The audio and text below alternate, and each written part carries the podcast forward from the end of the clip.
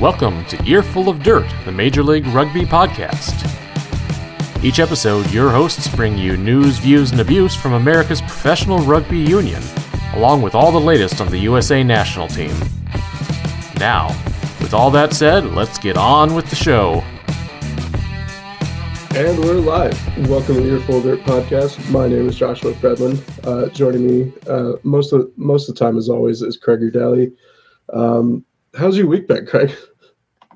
It's been good. Or been busy. I was on two weeks. vacation last week, so you know I missed I missed you guys. Uh, I was in Hilton Head with my family, but uh, back this week and uh, excited to get back to it. How, how was your week, Josh?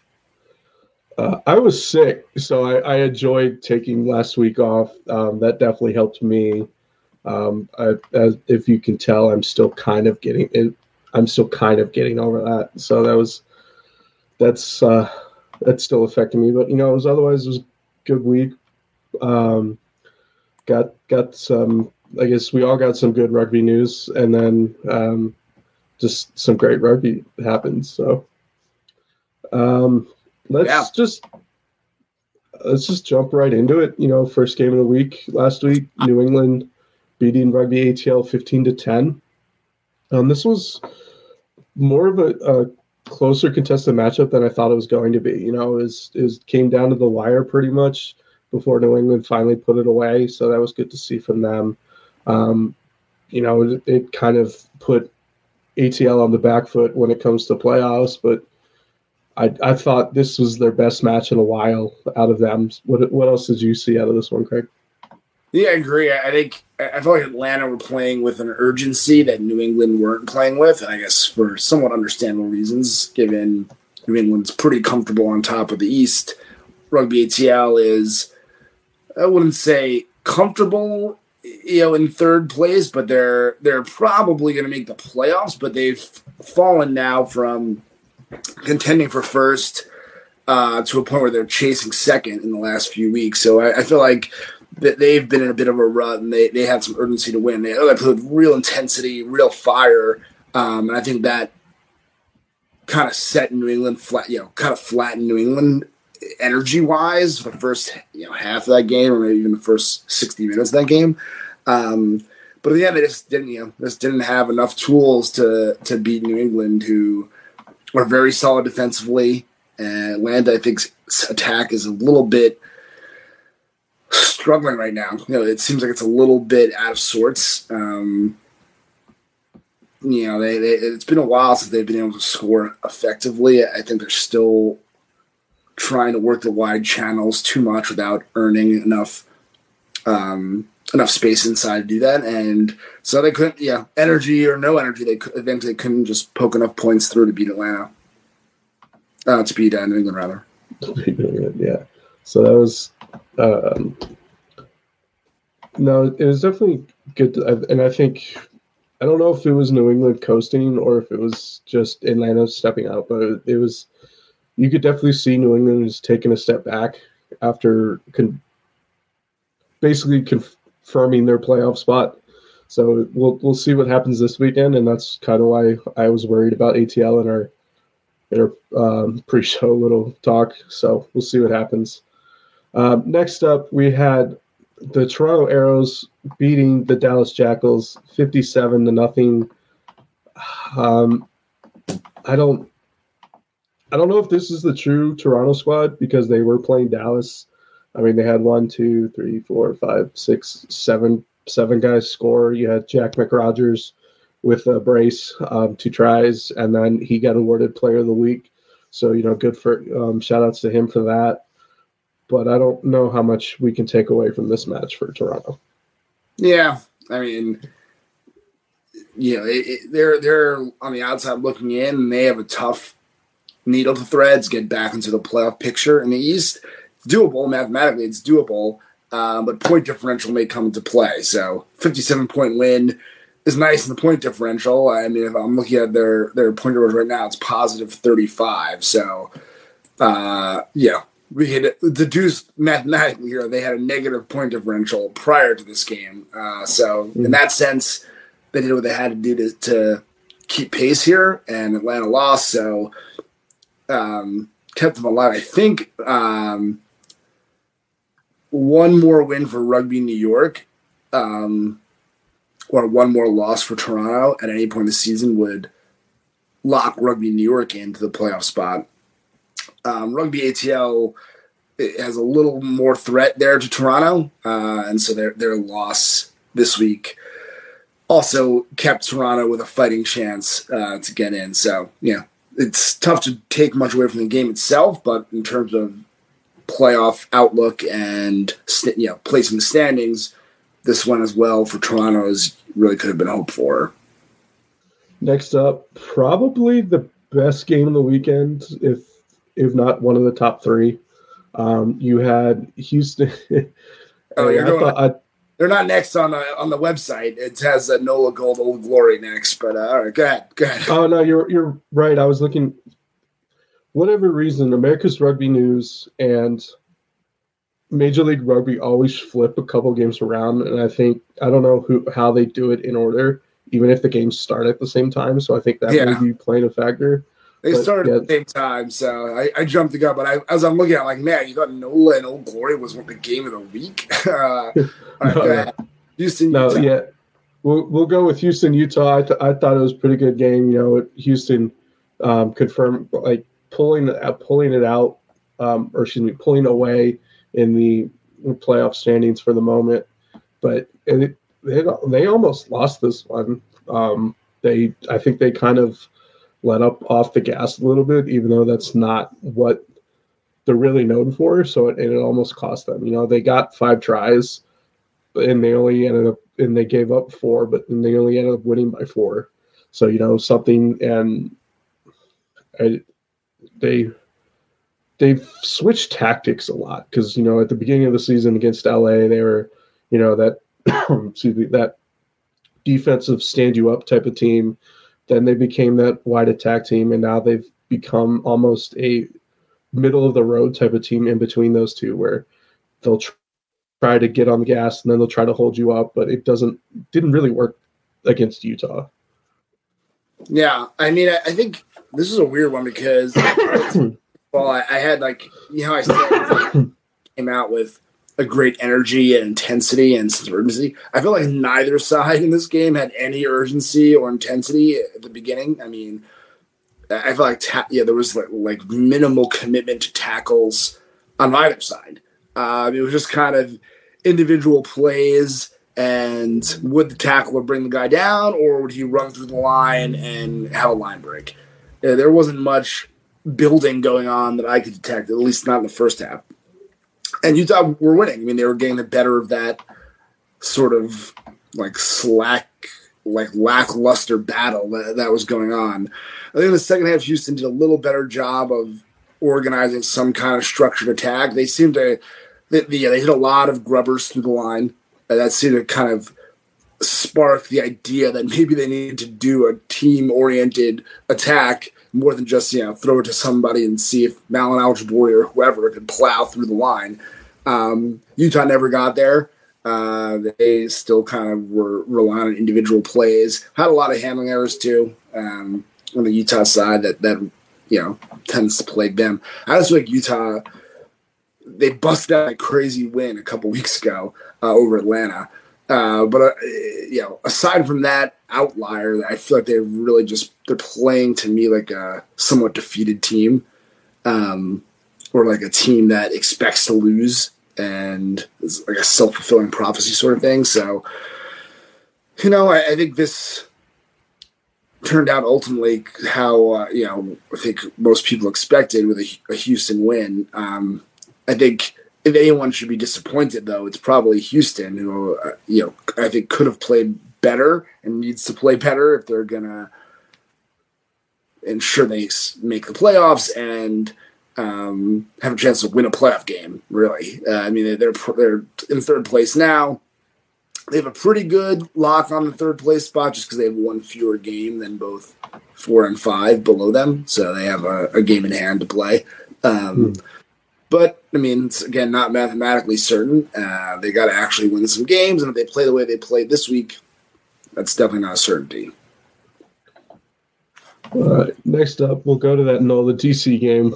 Um, I, you know, this game didn't really. And I much. this one wrong on Superbru. I think I did too. I think I took Old Glory. I think I had Old Glory winning by two. I thought I had Old Glory winning the Nate Osborne revenge match, but uh, revenge is a dish best served cold, uh, and jambalaya is a dish best served hot, and they had jambalaya in New Orleans I- this week. I will say this. This is how much I didn't pay attention to this one, even though I did watch it. Um, Harley Wheeler had a hat trick in this game, and I guess that I guess that shows you how much people were paying attention because you know I've that performance usually gets you a man of, man of the week performance, but the, the man of match man of the week performance went to Jack McRogers from Toronto. So I, I I don't know what else you need to do out, outside of a hat trick, but you know, good for Harley. And Yeah, I, backs, you know, what do they really I- do? I think this. I think you know. You mentioned um, Nate Osborne revenge game. I almost wonder if this was the reverse. You know, this was Nola's revenge game against Nate Osborne. But what do they? I mean, yeah, I see. I totally see why you said it, but like, what do they have to revenge on him? He led them to several successful seasons, and they fired him without an obvious cause. Uh, at least that's how it, you know it seems on the outside. So, I mean, if anyone should be seeking revenge, you would think it'd be more Nate Osborne than the other way around. But you never know. And uh, if he was seeking it, he still didn't get it this time. Yeah, I mean, hey, good for Nola putting up a fifty piece in the last home game of the year. So, next up, Craig's favorite game of the week. We finally got to see, or if I'm not mistaken, this was Naholo's first appearance of the year. Yep. So we finally got to see him. Um, you know, he's able. I I thought he had a decent performance, even if he didn't get himself on the on the score sheet. You know, he, Yeah. he had impact plays, so that was that was great to great to see. Yeah, Rug- rugby, New Jersey, New Zealand. uh.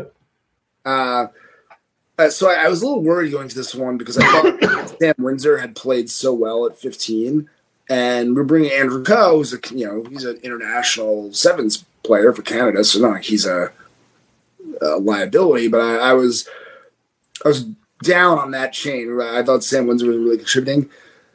I mean, boy, was I wrong. Andrew Coe had a monster of a game, and I think I think you're seeing a New York team that's also a little bit in transitioning how they attack. Um, they're, they're right, at least the way they played this week, and I think it's partly based on the personnel. You know, again, because they had some new faces back there, but that back three of Fido, Naholo, and Coe was an absolute wrecking machine on, on attack. I mean, that's three really, really dangerous ball carriers.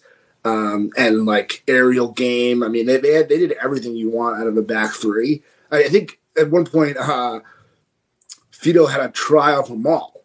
I mean, they, these guys were doing everything. Uh, so I think that was really good to see as a New York supporter. Um, for Seattle, you know, it, it was a tough loss. I mean, I thought this was a really evenly played match, frankly, overall. Uh, I mean, they, they both had si- similar approaches, similar opportunities. Uh, I think York eked it out a little bit based on the play of those back three. Um, but, um, uh, you know, it's obviously tough for Seattle. They're in, they're in the playoff race as well, and it's another loss for them. And they, they didn't even get the losing bonus point, yeah, the margin bonus point. Uh, so, you know, I know there was some controversy uh, over line painting and goalposts. Uh, for those who didn't see it, it was a one point game in the last few minutes, and then uh, there was a yellow card to Seattle. Uh, so they were down a man in the scrum. New York um had a scrum. I think they were, I think this was already on a penalty, but they they chose to scrum again, and they uh, they they actually drove the Seattle scrum back so that it knocked over the goalpost in the New York attacking try, you know, in goal. Uh, and they were awarded a penalty try, and that basically, yeah, that made the margin eight points with a few minutes left. So basically, put the game out of reach. Um, one, you know, you wouldn't expect goalposts to fall over so easily. Uh, two, yeah, there were there was other. uh, Yeah, I know Tony Riddell um, complained about the, the lines and the paint, yeah, the, the colors of the lines being confusing. So there, there was some controversy there, but uh, look, we all know it's tough to find places to play in New York. Um, unfortunate, but that, is this, you know, that is a circumstance we live with today. Hopefully, when we rugby becomes a monster popular uh, sport here, we, we can change that. Uh, but for, for this week, I think New York will feel good about the win. Um, and Seattle, you know, I'm sure is very frustrated with the loss. Um, seeing how close they, they could have come to winning. Uh, and you know, we'll we'll see if they have enough in the tank to to beat out Houston for that third playoff spot in the West in the last couple weeks. All right, you know, all right. As someone who's um, been to the Hoboken Field, how, how do the lines look at least in person? You know, because they come across like I think you know to pay attention to the yellow lines. At least they come across well on camera. How do they come across in person? You know, because we mentioned that a couple times. We saw that huge hit on Duncan Matthews due to the misunderstanding of the lines. But how do they come yeah. across in person? Um, I mean, uh, obviously, I've never played on the field, but I've played on many fields in New York, and many of them have line situations similar to this. I think the truth is, before the match, there's a clear ground. You know, usually before every match, the referee comes and talks to every team and gives them important ground rules and you know preferences to, to how rules are going to be called and, and, this and that and that sort of thing is typically covered there. And they make it very clear at least intellectually very clear what the, the lines are supposed to be. That said when you're actually playing in the heat of the moment it's hard to think back to that right? I mean you're kind of going on instinct and you see a line and it seems like it should be an out of bounds line like a white line for touch. I mean that's kind of the traditional color and it's confusing that it's not. There's a white line near there, but that's not the touch line. Um, so I get it. I, I, get that it's confusing, and I I think as a fan, it's knowing that, that how the rules are set and knowing that it's explained clearly. It's easy to think. It should be easy to follow. Um, but I think the truth is when you're playing, and you know all of your life, white has always been the color of an out of bounds line. You know, it's mm-hmm. hard to it's hard to assure that you can overcome that instinctual reaction. Fair enough. Uh, that was a 30 to 22 win for New York. I apologize for not saying that beforehand. Next up, the last game of the week, uh, one of the national broadcasts of the week. This one was on Fox Sports One. You know, ended up being a great game for rugby. If if for people who just turned it on, so that was good. Uh, um, San Diego pulled it out basically on the back of Joe Pietersen. He had yeah. 21 points himself. Um, LA, you know, made the trek south. That was a this just a great game of great game of rugby. Kind of wish I was there in person to watch that one, even if it was on top of a parking garage. Um, it was a battle of the twelves. I mean, they only Nonu got on the score sheet, but the back and forth between him and Billy Meeks was going on the whole game. We the Rugby Network even pointed it out on Twitter. So, what else did you see out of this one, Craig? Yeah, it's funny you say that because I actually like my big takeaway of this game was it was a one-on-one battle between Meeks and Pietersen.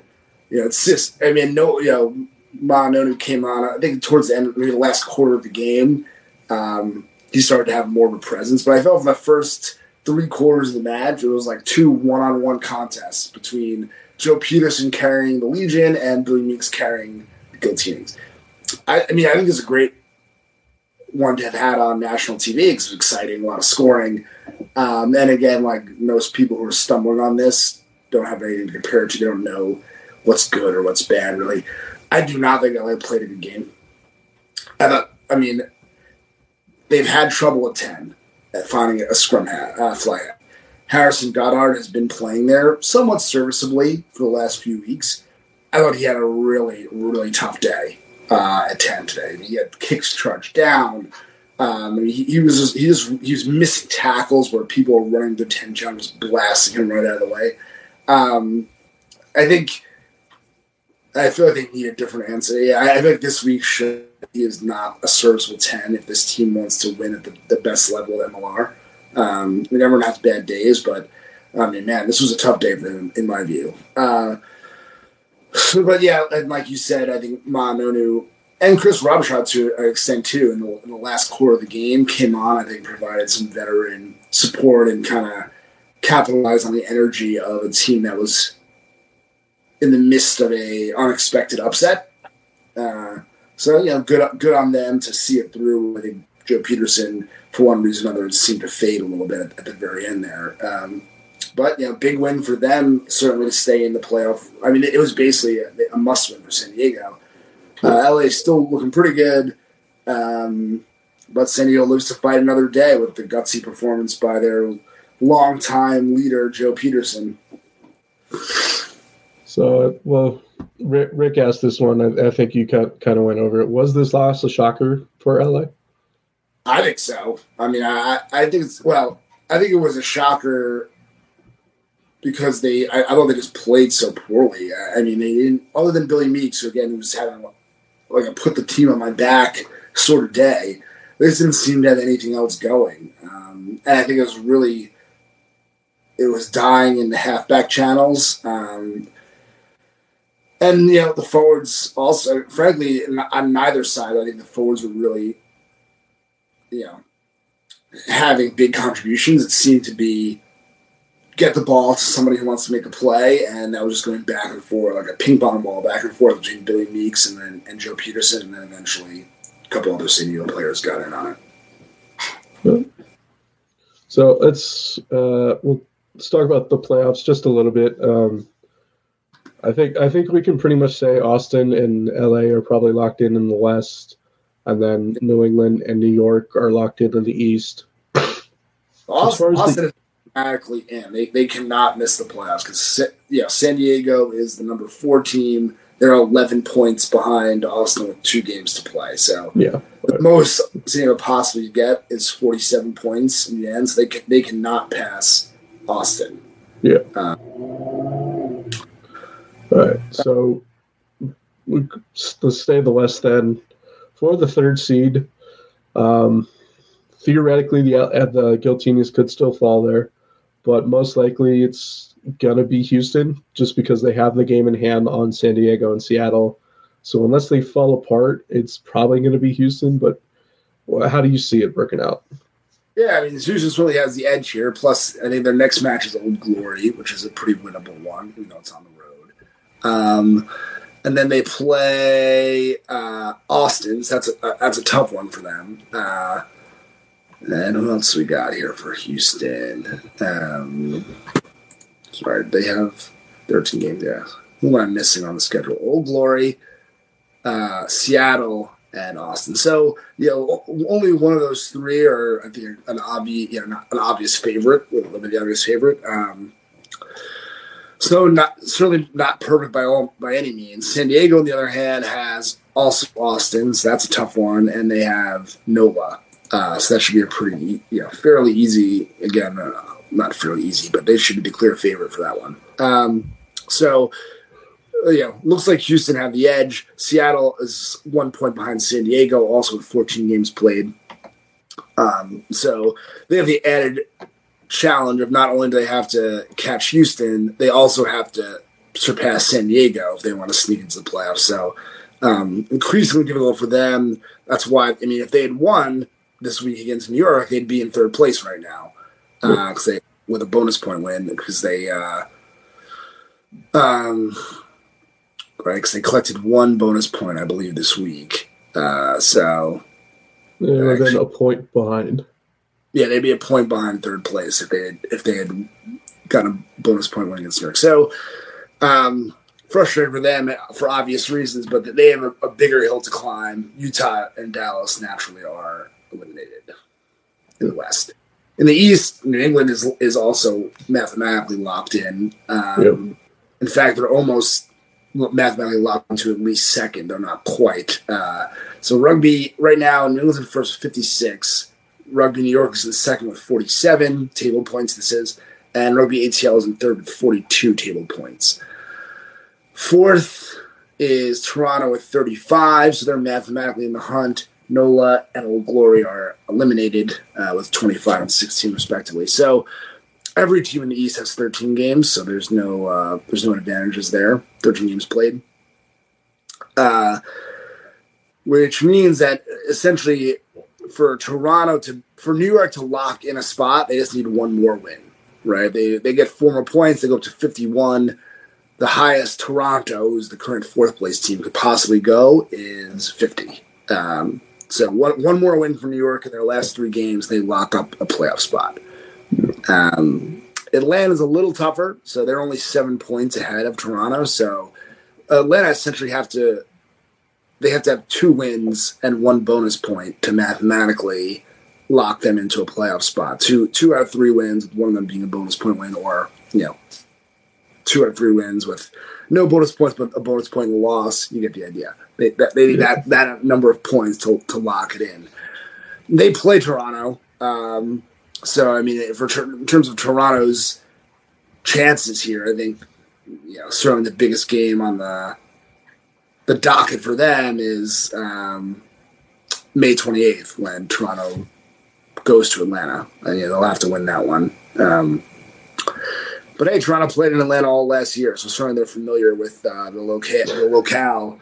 Um, I think they lost both games last year in Atlanta, if I recall. But um, yeah, you know, it's hard to win three in a row. They always say so. Maybe if Toronto wins that one, they'll have a fighting chance. That, that still won't do it for them. They'll they'll need to still gain points elsewhere, but uh, that will certainly at least make it a race to the finish between those two teams.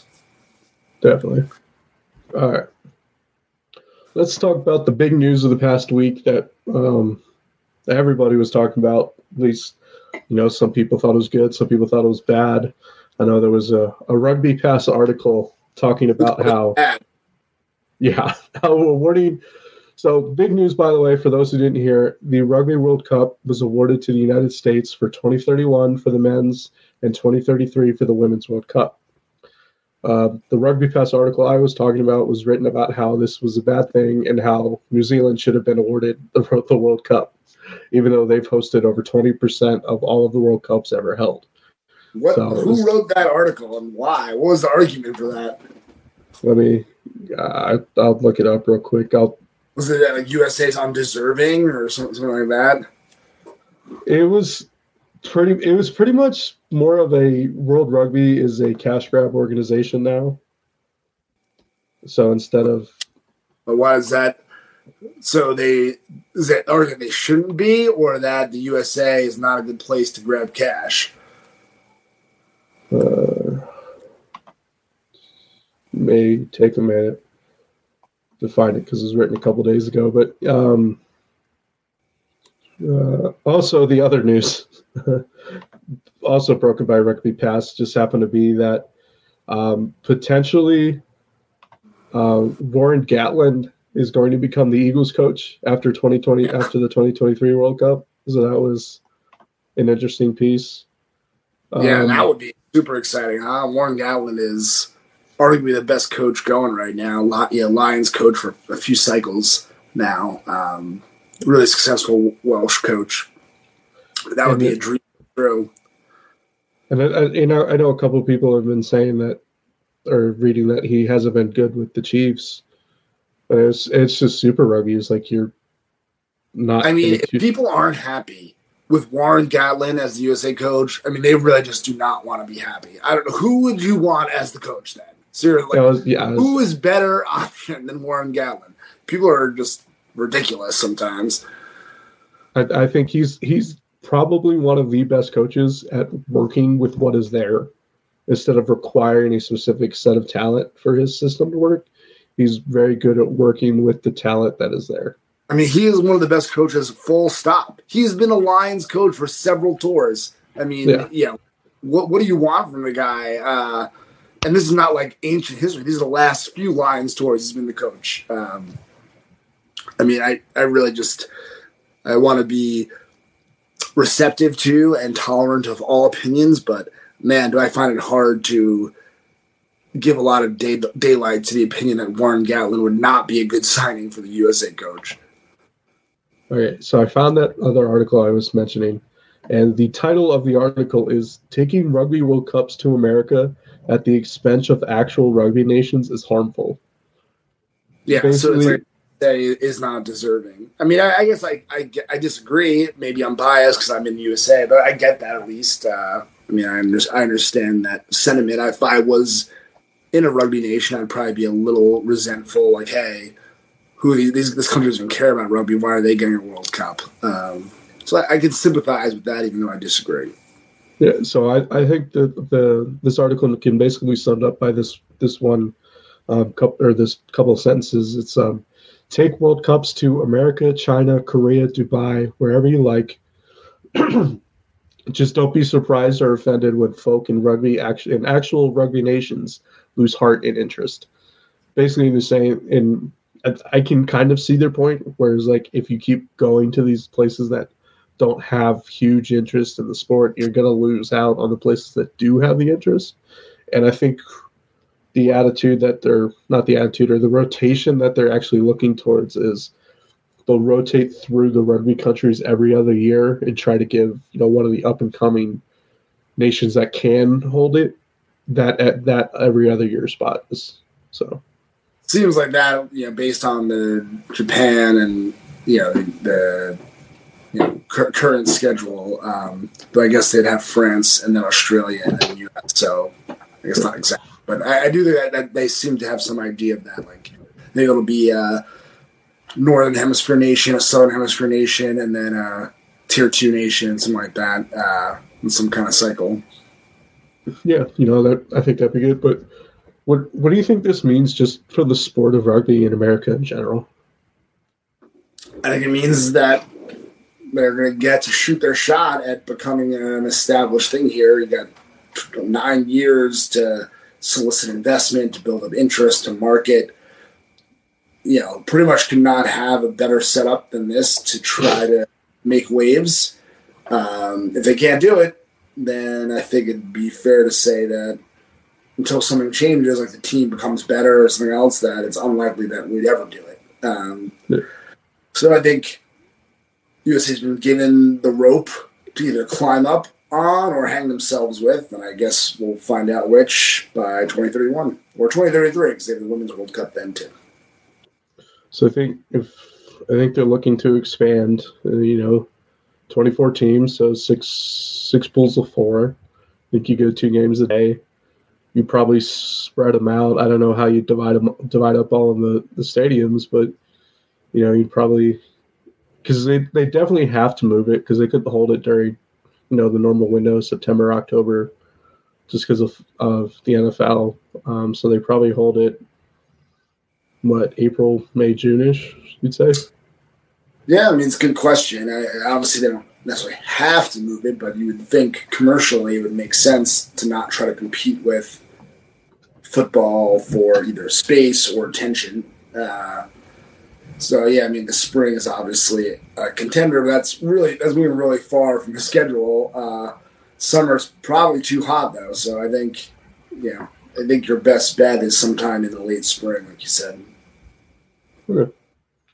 Um, and then I guess how do how do you think this affects MLR teams? You know, I think I know some people. I saw a comment today on the ML Rugby subreddit about how this could potentially, you know, influence big money people who want that that advertising into building their own teams, so that they they have that I guess availability for whenever that comes around. Yeah, I mean, I, I, don't know exactly what form or probably multiple forms that this would take, but I think certainly the prospect of a World Cup coming to the country adds investment, you know, uh, opportunity to the rugby landscape. And that includes MLR because, you know, if you can get in and build a, a brand with some recognition in MLR that can then be leveraged into the you know a, a run into the World Cup. You know, you can see that that being a low cost way to to work your way into a, a World Cup, whatever you want to do there. Uh, I also think knowing that the World Cup's coming here and that that means USA may be investing more of its own money into rugby. Um, it may mean that MLR is going to get more resources to do more development or whatever, and that could be a catalyst for value growth as well, which is a thing that attracts investors. So I think they really set up every everything is pointing in the direction of this being the most financeable from an investment perspective as USA Rugby has probably ever been, at least at the 15s level. Um, Mm-hmm. and and because they've given you so much time, and you have so much time to lock that stuff in and seek it out and build it up, um, that really, again, if, if it's not going to happen now, then I think we have to say it's probably never going to happen unless, independent of money or marketing or attention, USA just spawns a generation of world class rugby players or something like that. Well, I, I think you know we get if with that investment, I think we, especially if programs like the American Raptors can pop up, you know that have those that have those coaches that can develop crossover athletes, um, especially ones who can pick it up quickly. I think we could maybe make a decent run when it when it comes here. You know, we got athletes right now like Kaleb Geiger from New York who's come through the program um, David Still with the Sevens program. There's and then like there's a couple other examples who play in MLR right now. But you know, just if we can get that type of investment, you know, across multiple programs, I think would definitely be a, a good thing. So Yeah, and, and like I said, it takes you know it takes time. That's why being ten years down the road is so good because I mean, I, honestly, most people playing MLR today are going to be playing rugby in ten years, and that's that's just the reality. But if knowing that the World Cup is coming in ten years means people will invest in academies or spend time, you know, putting the you know devote some time towards rugby as opposed to some other opportunities, then in ten years you may have built a a newer generation of rugby that has a better chance compete because they are starting younger and their skills are more um, ingrained at that point than people who. I mean, I, I think it's hard to imagine that somebody who first plays rugby as a crossover athlete is really going to be able to compete at the World Cup level, you know, with the best teams. I, mean, I think like New Zealand, it's not that they're producing like uniquely uh, unbelievable athletes. I mean, they are, but every country probably has can put together 15 unbelievable athletes. It's that in New Zealand, those at yeah, those athletes play rugby from childhood, from, you know, from being a baby, and it's just really hard to compete with that. No matter what training or athletic skill you have, same goes in other sports. I mean, other countries have difficulty competing with the USA in baseball or basketball because those are sports that kids play here and they don't play elsewhere. And until those things change, it's hard to compete. And I think that's where the USA needs to get to if one day we're going to be competitive at the World Cup level. We have to have a sizable portion of children starting young playing rugby and, and coming up through uh, environment where they're playing rugby their whole lives. uh, yeah, I definitely agree with you there. So I think we've covered enough of that topic. So let's move on to the picks because I think that's everyone's favorite topic. Um, so this week, um, I know Corey. Corey's usually our editor. Corey's probably busy, so this probably won't come out in time for the first game. Um, I don't want to push him. I know we've pushed him a lot this year, so don't worry about it, Corey. But You had one- um, if this is probably going to come out after the first game, so please tweet at us and tell us how wrong we were if we are wrong, or how right we are if we were right. Or watch us on live on YouTube then, or Facebook Live, wherever it is. You don't have to uh, wait till it comes out on podcast. That is true. Yeah, please do watch us live, as you, as Corey does not have the ability to cover up our mistakes live.